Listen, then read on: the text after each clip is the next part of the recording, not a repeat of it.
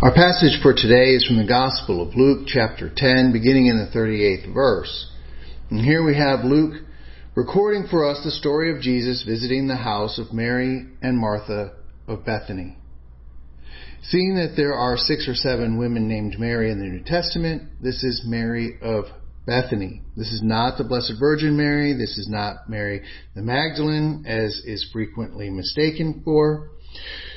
She is not some of the other women named Mary who will all appear at different times in the gospel. This is Mary of Bethany and her sister Martha.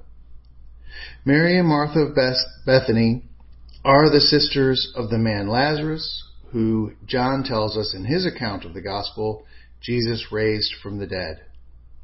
Our passage picks up today with Jesus entering town and being welcomed into Martha's house. Last week, you may recall, Jesus was challenged by a lawyer, one of the scribes, about what it took to inherit eternal life. In response, Jesus replied with what is known as the summary of the law. Love God with all your heart, all your soul, all your strength, and all your mind, and love your neighbor as yourself. When the scribe pushed back by asking just who is a neighbor, Jesus told the parable of the Good Samaritan. Ultimately, the moral to the story is that everybody is your neighbor. Love everybody. Be kind. Show mercy. Help alleviate the suffering of all you meet. They are all your neighbor. This week, Jesus enters town and is welcomed into the home of Martha, where she and her sister Mary are. And although it is seldom explained this way during homilies, this scene we are about to explore is the second half of the lesson about what it takes to inherit eternal life, as the scribe asked last week. Last week, Jesus answered the scribe that he must love God with all of his heart, his mind, his soul, and his strength, and he must love his neighbor as himself, love God, love neighbor.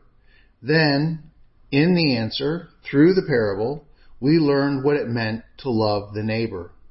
Now, through Mary and Martha's example, we will learn what it means to love God. First, a quick review of what happens during Jesus' visit to the home of Martha. Martha welcomes Jesus into her home. Mary sits at Jesus' feet and listens to his teaching. Martha is distracted with much serving. Notice the much Martha complains to Jesus, Mary has left me doing all the work. Tell her to help me. Jesus answered, Martha, you are worried about a lot of things when only one thing is necessary. Jesus then shifts focus. Mary has chosen the good part, which will not be taken away from her. Now, first things first. Martha welcomed the Lord into her home and started preparing the food. Reading that verse reminds me of the passage from Revelation.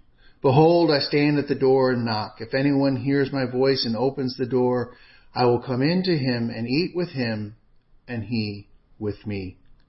Jesus says, open your door to me and I will come in. I will not force my way in. You must choose to let me in. I will knock.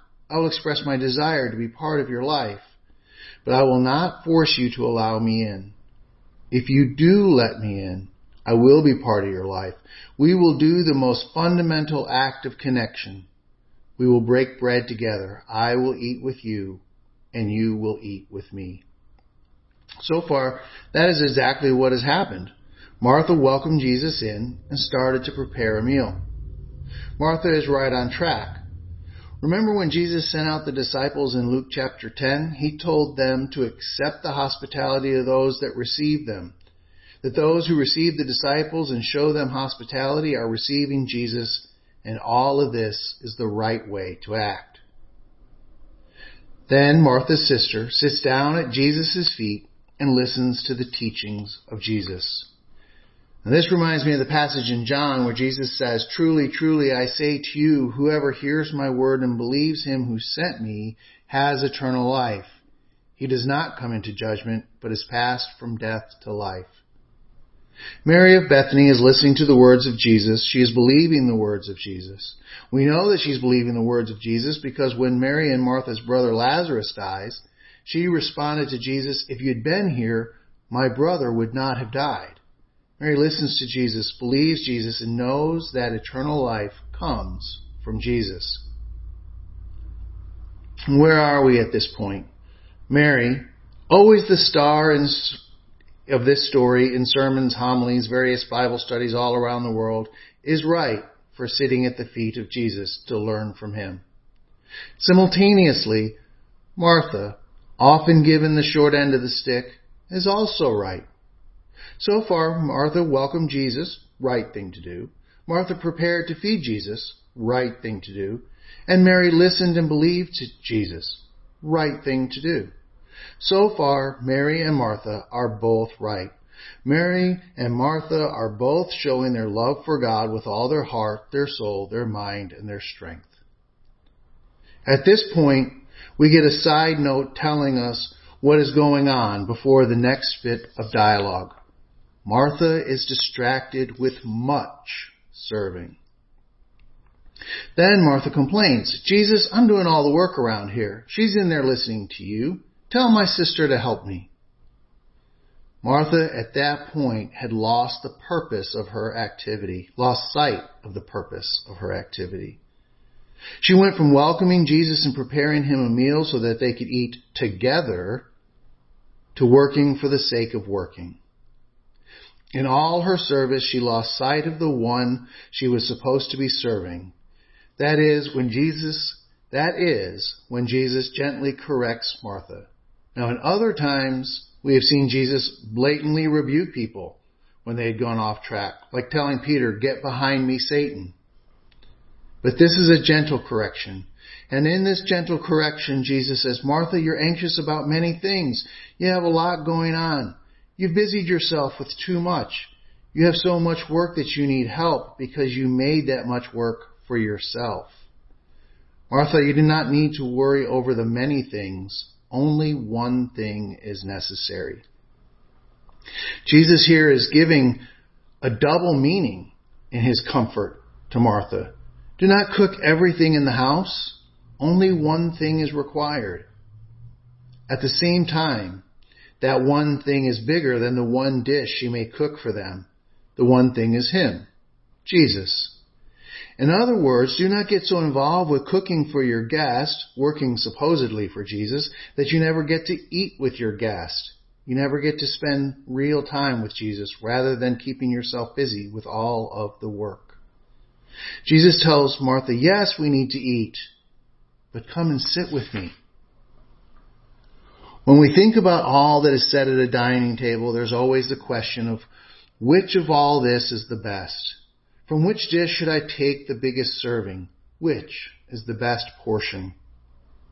When looking at food, fellowship enhancing, hunger stopping, lots of good things about it food, every portion we take, no matter how good, will eventually pass away. That's why we must eat again and again and again. So we need to do the work that needs to be done. It is right to, do these things, but never lose sight of who it is for whom you are working. Make something we need for our bodies. Do the service that is needed around the church, but learn also from Mary's example to take the good portion which cannot be taken away. Take your portion of fellowship with Jesus, listening, learning, believing, and feeding on Him. St. Augustine describes Mary's experience. What was she eating? What was she drinking so avidly with the mouth of her heart? Justice, truth. She was enjoying truth, listening to truth, avid for truth, longing for truth. In her hunger, she was eating truth, drinking it in her thirst. She was being refreshed. And what she was being fed from was not diminishing. What was Mary enjoying? What was she eating? I make bold to say that she was eating the one she was listening to. I mean, if she was eating truth, didn't he himself say, I am the truth? And what more yet can I say? He was being eaten because he was the bread. I, he said, am the bread who came down from heaven. This is the bread which nourishes and never diminishes.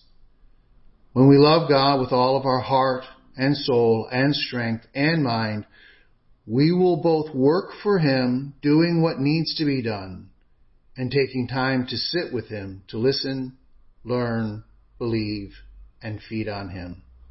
Amen.